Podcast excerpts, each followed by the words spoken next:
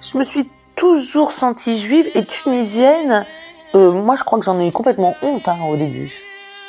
C'est pas égyptienne ou c'est pas euh, polonaise ou. Euh... Et puis après, c'est vraiment avec l'âge, parce que c'est une drôle de chose, les racines, comment. Euh, enfin voilà, comment on s'en éloigne, ça revient. Euh. Je suis juive séfarade. Mais que représente cette identité pour moi? Je me rappelle des odeurs de cuisine, d'huile et de curcuma, de shakshuka qui se prononce aussi tchekchouka ou tchoukchouka. Tout dépend quelle séfarade on. Je me suis baladée dans les rues d'un Orient rêvé en écoutant les anecdotes de mes grands-parents. J'ai dansé, chanté, j'ai écouté ces sonorités arabes, voire espagnoles, si familières qui ont bercé mon enfance et sûrement celle de mes ancêtres. J'ai ressenti l'exil aussi, celui des départs et des arrivées en France, au Canada ou en Israël. Tout dépend, encore une fois, de quelle diaspora on est. Mais maintenant que mes grands-parents ne sont plus là, je me demande ce que moi-même je peux transmettre de cette histoire, au-delà du folklore et des clichés, du rire et de la fête qu'on associe souvent aux séfarades. Je suis Elisa Azegui-Burlac et avec Myriam Levin, nous avons créé cette série de podcasts Fil Rouge pour donner la parole à la communauté juive séfarade, toutes générations et toutes origines confondues. C'est à travers leurs récits que se construit le fil rouge de la mémoire, de l'histoire et du destin des séfarades de France. Dans ce premier épisode, vous entendrez l'histoire d'Agnès Jaoui, actrice, réalisatrice, scénariste, chanteuse. Agnès Jaoui nous parle de ses origines juives tunisiennes, de musique cubaine, arabe et baroque, et de tous ces mélanges, toutes ces ambivalences qui constituent son judaïsme. D'abord, il y a un cliché autour du juif séfarade qui est, qui est, il est gras, gros, il parle fort et euh, il est plein d'huile et, et, pénible. Tout ce côté, tout le folklore euh, aussi filmé par euh, Arcadie, qui euh, qui a beaucoup euh, colonisé nos, nos, imageries et auxquelles j'avais pas nécessairement envie de ressembler du tout. Après, il y a eu Boujna qui a fait ses spectacles et là j'ai vu ma famille et des gens un peu plus âgés que moi qui eux-mêmes avaient un peu intégré une forme de honte et de complexe venir très fiers. J'ai senti ça chez eux. Il s'est passé quelque chose en moi aussi. Après, maintenant, je suis, je, suis pas fière ni d'être tunisienne, ni d'être juive, ni d'être quoi que ce soit. Je, je, je, je, pense que les imbéciles heureux qui sont nés quelque part, euh, enfin, je, je, suis tout à fait d'accord avec cette chanson. C'est-à-dire, je suis, je suis ni fière ni pas fière. Il se trouve que c'est, c'est mon histoire et que ça m'a apporté des choses, évidemment, et, et ça tant mieux. Mais c'est avec leurs châteaux forts, voilà. leurs églises, leurs plats. J'en ai plus honte. Ils n'ont qu'un seul point faible, et c'est d'être habité. Et c'est d'être habité par des gens qui regardent le reste avec mépris du haut de leur rempart. La race des chauvins. Mes parents sont arrivés en France en. Les imbéciles heureux. Qui sont je sais pas si c'est 63 euh, non 64, enfin peu avant ma naissance. En fait, ils, sont, ils sont à l'indépendance, ils sont partis euh, au kibbutz Ratzor. Et, et, en fait, euh, arrivé au kibbutz Ratzor, euh, c'était euh, des règles assez strictes. Et puis euh, voilà. Et donc ils sont allés en, à Paris, enfin à Paris, à Sarcelles en France, rejoindre une autre partie de la famille, tandis que la partie de la famille de ma mère restait au kibbutz. En tout cas, eux avaient passé leur enfance et leur adolescence à Tunis.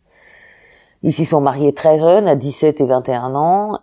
Par contre, ils étaient aussi curieusement euh, très en rupture avec euh, enfin une certaine famille, enfin un certain un certain tradition, euh, et notamment grâce à la sommaire.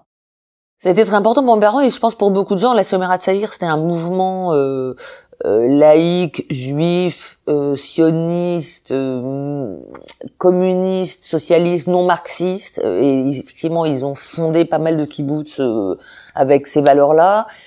et c'était surtout et aussi à une époque où la Tunisie des, années 50 était la Tunisie des années 50, c'est-à-dire quand même pas hyper libérée. Et là, c'était les garçons et les filles étaient ensemble. ils apprenaient tout le répertoire de Léo Ferré, de, de, de Brel, de, de Brassens. De, c'était hyper émancipateur. Ils admiraient beaucoup la France. L'Alliance française a fait énormément aussi en Tunisie, énormément, énormément pour euh, l'émancipation et la l'alphabétisation, tout ça. Enfin, tout ça, c'est supra important euh, dans dans l'histoire des Juifs en Tunisie. Tout tout ce qui venait de la France était euh, voilà, était très important pour eux et très fascinant, je pense, pour eux mon père ne rêvait que d'une chose, c'était de partir et trouver la Tunisie trop petite, euh, trop euh, euh, trop étriquée, trop conformiste aussi, etc. Et donc, il, ils étaient très idéalistes et heureux de, de s'en aller.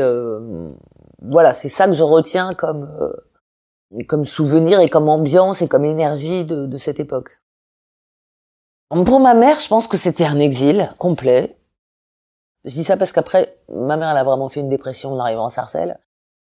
Parce qu'elle, elle a vécu vraiment le départ de, d'Israël et de sa famille comme un, un choc. Enfin, c'était, elle était très triste de ça. Et quand elle est, pour le coup, arrivée à Sarcelles, là, c'était, mais pas mon père, pas du tout. Zéro exil, zéro nostalgie, zéro, euh... dit-il. On est retourné avec mes parents en Tunisie quand j'avais 11 ans.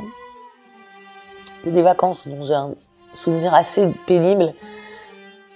Et euh, mes parents, je les ai sentis complètement déprimés. Euh, voilà, justement, c'était typiquement, je pense, trop tôt pour y retourner. Parce qu'il faut du temps hein, avec le passé. triste, triste. Ils retrouvaient rien de leur enfance, ils retrouvaient, enfin, je sais pas. Et puis, je les sentais complètement déprimés, eux deux. Et moi, je, je pense que j'étais à part ça un peu petite pour comprendre euh, ce qui se jouait. Et, euh, et après, on n'y est pas retourné du tout. Eux n'y sont pas retournés. Et par contre, je sais que si ma mère avait été en vie, parce qu'elle est morte malheureusement jeune, euh, on, on, y serait retourné là ces dernières années. Moi, je croyais que ma mère, elle était pieds nus euh, dans du sable avec des petites euh, maisons rondes. J'avais complètement euh, visualisé ça. Après, j'ai compris que c'était bah, que c'était chaleureux, enfin que les que les gens vivaient dehors, euh, que les gens passaient les uns chez les autres, que les gens vivaient beaucoup beaucoup ensemble, les familles vivaient beaucoup ensemble, les cousins, les cousines, euh, les et et que c'était là aussi, c'est devenu beaucoup pour ma mère aussi un, une sorte de de paradis perdu quand même. C'est bien plus tard moi en allant à Cuba que j'ai eu l'impression euh, de, de, de, vivre la Tunisie de, de mes parents. D'autant que Cuba euh, s'étant arrêté de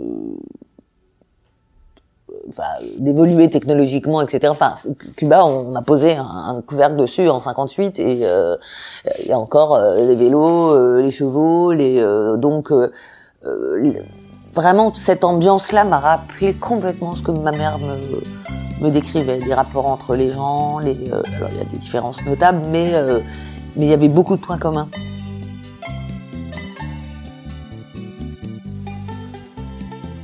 Ah, le fait d'aller à Cuba euh, a, a, changé beaucoup de choses dans, dans ma vie et dans, dans ma perception des choses.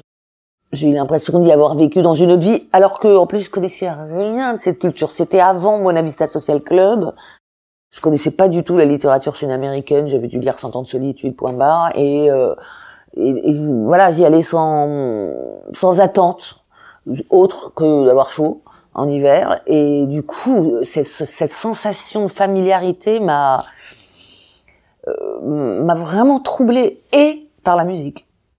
C'est-à-dire que cette musique, je me disais, mais je, elle m'était familière, elle, je l'aimais, mais je vous dis comme si j'y avais été dans une vie antérieure. Et après, euh, c'est drôle parce que justement, c'est 10 ou 15 ans après que euh, on m'a demandé de venir chanter Enrico Macias euh, chez Drucker. et que du coup j'ai repris les vieux disques euh, parce que voilà, il avait été très important dans la culture familiale et, euh, et je me suis dit c'est de la musique cubaine en fait, enfin, c'est les mêmes rythmes, c'est voilà.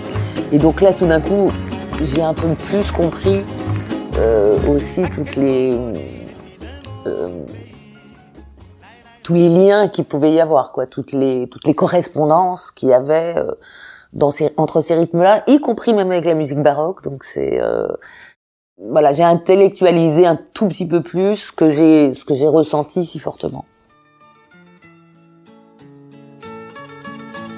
Moi, j'adore euh, Paris, tu m'as pris dans tes bras. Et, euh, et j'ai appris il y a pas longtemps que, vous le savez peut-être, mais que en fait les Français d'Afrique du Nord, enfin euh, qui pensaient que l'Algérie était française, etc., lui ont vachement reproché cette chanson. J'avais froid. Toi, Paris, tu m'as pris dans tes bras. Je ne la reverrai pas. La fille qui m'a s'est seulement retournée, voilà. Mais dans ses yeux, j'ai compris.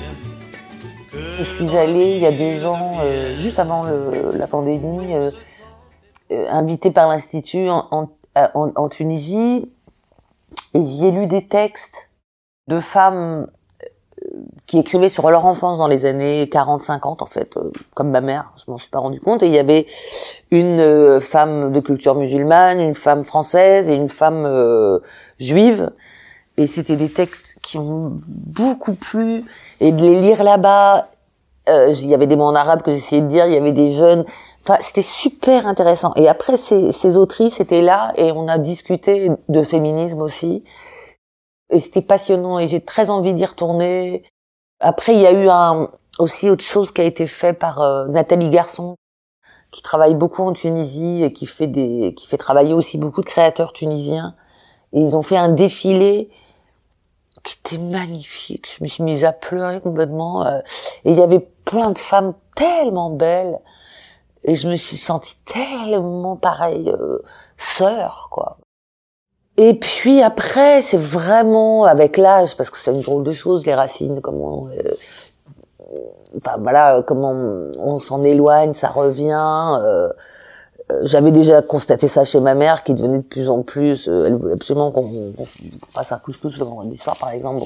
J'y suis jamais allée, mais voilà, je la voyais elle aussi revenir vers quelque chose de plus traditionnel. Et, et moi, je suis très bien de faire un couscous le vendredi soir, mais euh, je, je sens un attachement euh, euh, à, à ce pays, à ses racines, à une forme de culture que je connaissais pas forcément. Alors en Tunisie, évidemment, ils vivaient entre juifs, beaucoup, euh, essentiellement. Et en France, moins. À Sarcelles, il y avait bien sûr une communauté juive tunisienne, et donc on a un peu fait Shabbat. On est allé faire des euh, euh, Kippour, tout ça, la synagogue, ça je m'en souviens. Petite, j'aimais bien passer sous le talit, ça c'était sympa. Et autrement, on n'a jamais jeûné et jamais euh, mangé cachère, évidemment pas. Euh, euh, voilà, tout, tout le reste euh, euh, était le contraire de quelque chose de traditionnel. Et même la dernière fois, je crois, alors avant maintenant Copernic, que je suis allée dans une synagogue, je, mon père s'est fait virer parce qu'il était en haut avec les femmes. Or, quand j'étais petite, il n'y avait pas du tout en haut en bas, on était ensemble, au mur d'alimentation aussi. Enfin, c'était mélangé, hommes-femmes. Il a dit, je resterai toujours avec les opprimés, du côté des opprimés. Et moi, je me suis fait virer trois minutes après parce que j'étais trop décolletée et que je sais pas quoi. Et euh, il faut rien lui imposer à mon père. Et je pense que j'ai beaucoup euh, hérité de ça. Et surtout pas euh, de conneries, quoi. Par contre, ce qui m'intéresse, c'est l'histoire. Euh, c'est et le rituel euh, me plaît. Moi, je, je, pense euh, important, rassurant, euh, euh, agréable, festif, convivial, structurant, euh, euh, un certain rituel. Mais pareil, ouvert, sans obligation de euh, je sais pas quoi euh, sans être à la messe dans le sens euh, voilà figuratif du terme c'est-à-dire on peut rigoler vivre parler échanger ou bon voilà ça reste des, des occasions de joie et de s'instruire et pas d'autre chose donc voilà c'est toutes ces contradictions tous ces ces, paradoxes et qui forment aussi le judaïsme d'ailleurs hein. donc euh, enfin qui forment, qui font partie en tout cas du judaïsme qu'on m'a inculqué. Moi, je ressens mon, mon, mon judaïsme comme une culture de la minorité, vraiment. C'est-à-dire euh, d'être toujours euh, en marge et de l'aimer parce que c'est ça qui est bizarre. Enfin, de l'aimer. J'ai pas envie de faire du prosélytisme du tout, du tout, du tout, du tout. Puis euh, je sais pas pourquoi en plus donc ça, je pense que ça a compté évidemment. Donc dans ma façon, du coup, euh, d'avoir un regard sur euh, sur la société, étant me sentant minoritaire euh, et puis et en même et puis femme et femme dans le judaïsme, qu'est-ce que ça veut dire justement Enfin et aussi en sursis. c'est idiot, mais je sais qu'il n'y a pas très longtemps, euh, la France euh, a chassé, tué et pas protégé euh, les Juifs, et que ça peut revenir euh, demain ou après-demain. Je, je n'ai aucun doute là-dessus, malheureusement. Non, les braves gens, je cite Brassens énormément, mais n'aiment pas qu'on suive notre route qu'eux. Et, et, et, voilà. Euh, donc, dès qu'il y a des différences, il y a un moment où majorité veut les, veut les gommer ou les dégommer. Euh, et, et, et, donc ça aussi, forcément, influence encore une fois ma façon de, de penser et d'observer. Et du coup d'écrire. Il y a quelque chose qui change avec euh, les nouvelles générations euh, et sur, sur, le regard, sur notre regard sur sur quelque chose qui était considéré, sur une culture qui était considérée comme folklorique et, euh, et voilà, euh, couscous boulette, euh, que j'adore par ailleurs, mais euh, oui, il y a, y a une, une, réappropriation ou une, une fierté qui, qui, euh, qui ressurgit, mais dans le bon sens du terme. Il y a quelque chose qui, est encore en train de se modifier et alors pour le coup, c'est ce que j'aime dans un attachement à la culture en général, c'est quand c'est vivant et quand ça se modifie.